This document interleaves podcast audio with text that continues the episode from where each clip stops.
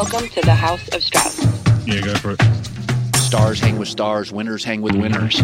Si un jour tu m'emmènes à la plage, j'aimerais tant plonger dans les vagues.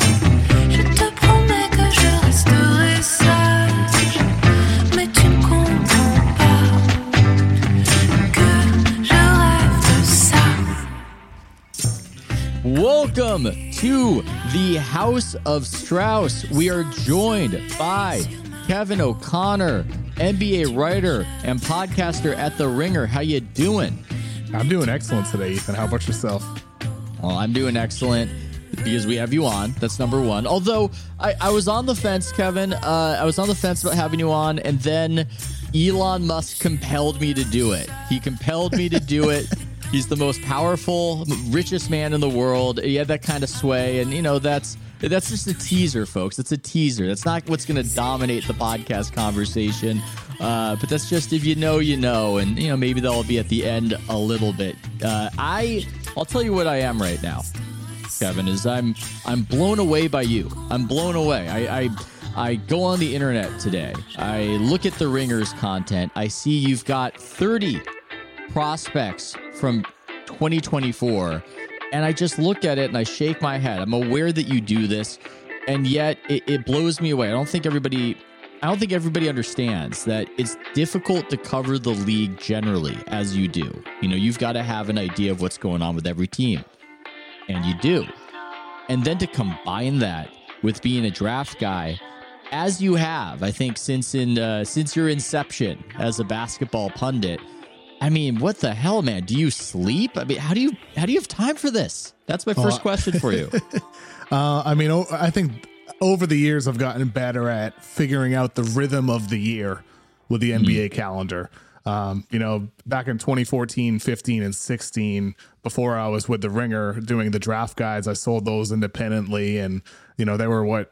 And it actually got, got me noticed with the Ringer um, because they liked my draft stuff and I liked my approach to it. But I think with the Ringer, like after going from covering just the Celtics to then all 30 teams and everything else with the NBA, I definitely had a harder time. Like, I think, you know, 17, 18, 19, 20, those years balancing, whoa, how am I covering all of these teams with everything with the draft? And I think over the course of time, for me, it's become about like, the ebbs and flows of the NBA season when there's little, those little dips, that's when you're investing more of your time into college basketball or international and G League. And right now it's dead time. It's July, it's August. There's nothing really going on in the NBA at this moment at this moment. So I'm getting ahead more than I ever have at looking looking at next year's draft class and um, it's a lot of fun. I I think that's part of it more than anything else. Ethan is like I just I like doing it. I've been I've been doing draft stuff since I was a little kid, whether it was NBA or NFL draft. I like looking at the players that are coming into the league. So it's it's it's enjoyable to do and that makes it easier in that sense, even though it is time consuming.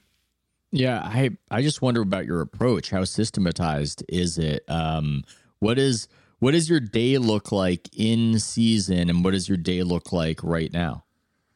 Uh, in season, every day is different. Um, you know, this past season, I like starting in April, I had my TV show with Beyond the Arc for FanDuel TV, uh, mismatch twice a week, and then an NBA draft show that I did with J. Kyle Mann with the Ringer once a week. So I had, you know, f- four Jeez. pods and uh, then writing and then draft stuff um, and all that, and plus like producing videos and all that. So like I think during the playoffs, it's like I don't have a lot of time to see friends and all that.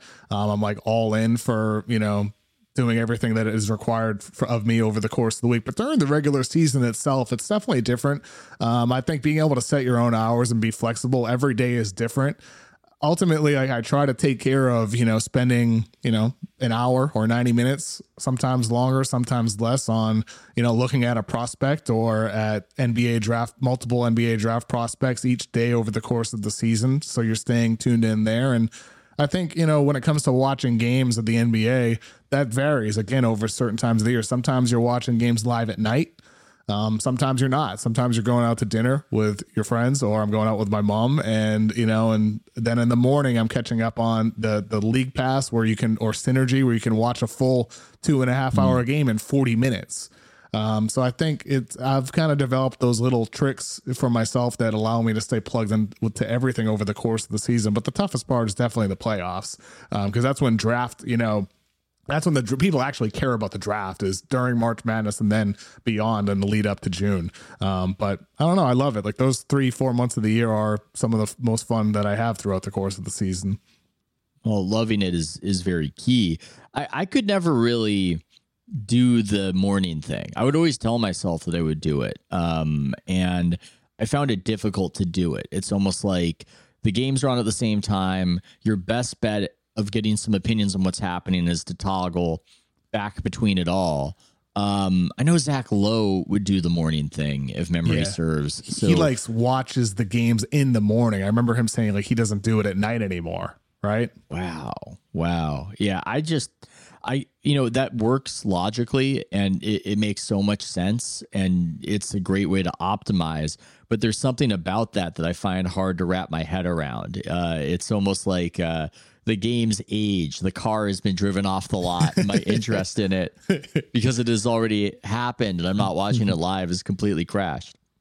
No, I mean that's part of it. Like sometimes, like sometimes if I'm not watching a game at night, um, and you know the result in the morning, it takes the the excitement and the unknown around uh, out of the game, and that's part of the personal enjoyment and watching basketball. However, I, I do think you still get that satisfaction um, from watching games through a different perspective, and a lot of the stuff that I do for the Ringer is analysis. And so sometimes it's about, well, I'm going to watch every single pick and roll possession from, you know, De'Aaron Fox over the past week and catch up on some Kings trends. And I can do that through Second Spectrum or through Synergy. And there's satisfaction in that way. It's almost uh, like watching full games is still pivotal to what you do. Like when you watch a full game, that's when you get to absorb the entire team and the entire player in ways that you can't where you're just watching clips. However, there are advantages to doing it that way too. And I think for me, like covering the entire league, finding that balance, especially in the early years with the ringer, I, I I think it's not like I don't think I feel like I did a good job. I was working hard, but I think I've gotten better at that balance over the years. Every single season, realizing like back my first year living in LA, I moved to LA in 2018, and my first full season in LA was 18, 19. And I was, I had, I bought a second monitor. I, I was watching multiple games at once, and I thought it was my worst season. I hmm. struggled that year. I was behind on trends. Um, I thought I really struggled that eh, like at the beginning of that season until it clicked. I was like, I'm watching too many games live. I'm like, I can't be hmm. watching two, three games at once live at night. Um, and I think that was a lesson learned for me when it comes to like finding that right balance, focusing, you know, intently on one game at night.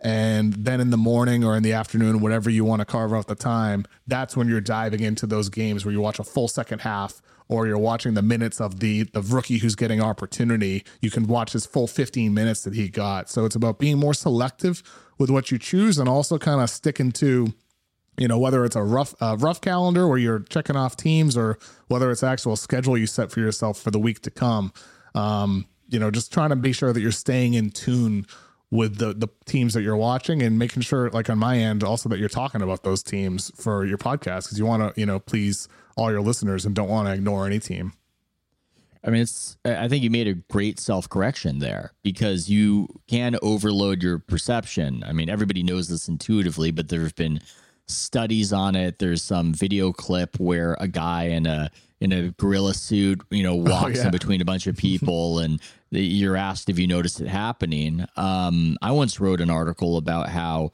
in a 1993 playoff game seven between the Sonics and the Rockets, uh, there was a final play where a Rockets player, Winston Garland, just walked onto the floor, uh, and they had six guys on the floor when Hakeem had the ball, and nobody noticed it in real time because everybody was just so overloaded. There was a sensory overload of what was happening. Now, some people for whatever reason have an insane capacity to absorb all of that stimuli and you know suss out signal amid the noise i think nate duncan is the best i've ever met in the industry at that it's just completely remarkable uh, what he's able to divine just in real time within the chaos, which is, I think, partially why Nate doesn't really do the morning thing. Nate tends to just do the toggle thing that you're talking about. But that's that's what he has the capacity for. And I think, you know, one hat you have to be honest with yourself and go, look, I, I I can't do it the way that guy does it, and that doesn't make my observations valueless. I just have to go about it in a different manner um, and make sure I'm, you know, I'm I'm being the best that I can be, and uh, take take advantage of what my comparative advantage is, as opposed to trying to be one of the precogs in Minority Report and just somehow absorbing everything all at once as it's happening, and maybe even before it happens. 100% true. I mean, you have to, regardless of what you do in life, you have to find what works best for you and the way your mind works. Whether it's playing guitar and you have the hands to go with thumb over the neck or thumb behind the fretboard, or whether you're writing and you like to write straight through and then edit, or you kind of edit as you go. I think regardless of what you're doing in life, you have to find the best techniques that work for you and you can take in, you know, like you said, Nate Duncan watches games at night and he can watch multiple games, or you know, like Rob Perez, Worldwide Wob, like on Twitter, Yeah. he has like nine screens on crazy. at once, and he's able to, you know, somehow have sound on for all of them. I, I believe he said that on your show, if I remember correctly. I mean, like I, I- I can't do that, but that No. that's what works for him. So I mean, for everybody, it's different, and everybody has their different priorities covering the NBA. And um, I feel like I've landed on something that works really well for me, and I'm happy with the rhythm that I'm in, um, covering the game, and um, you know, maybe tweaking in the years to come, depending on what comes in life. Yeah, well, I would agree with you on that. Now, what I try to avoid, Kevin, is asking people about the pushback they get because most people they get neurotic. I certainly would if I was on a podcast and somebody asked me about that. You start thinking about the way you're thought of, and then really it just gets hard for a lot of people to move. But I feel almost like you've got a superpower where you've got an especially thick skin. That's what I've absorbed. I'll, I'll give an example. You know, in the context of um, draft analysis. Okay, so during the pandemic, I had nothing else to do, so I tried to I tried to do the thing of becoming a draft guy. I tried. Oh boy, did I try! And I one of the guys I really liked was a guy you really liked. And that was one Killian Hayes. And I even oh, remember Oh, Killian. oh Killian. And I even remember joking with Steve Kerr. It's a name drop, but whatever. I was like, you know, he's either going to be great or he's going to be the French Cameron Payne, and that got. You're right. And then. Cameron Payne, and then Cam, then Cameron Payne got way better. Then maybe even that's uh, not. now you almost wish you could be the the French Cameron Payne. um, it was Kerr would ask me uh, before he started, like, you know, any updates on the French Cameron Payne? You know, I need another French Cameron Payne article. Uh, so anyway. Killian Hayes, uh, it does not go well for him. Uh, he has yet to validate uh, that sort of optimism. You still hold some stock in Killian. Maybe you're you've got a foot on the island, but the way I responded to that whole thing and my draft picks in general was to go, I suck. I suck at this. I'm.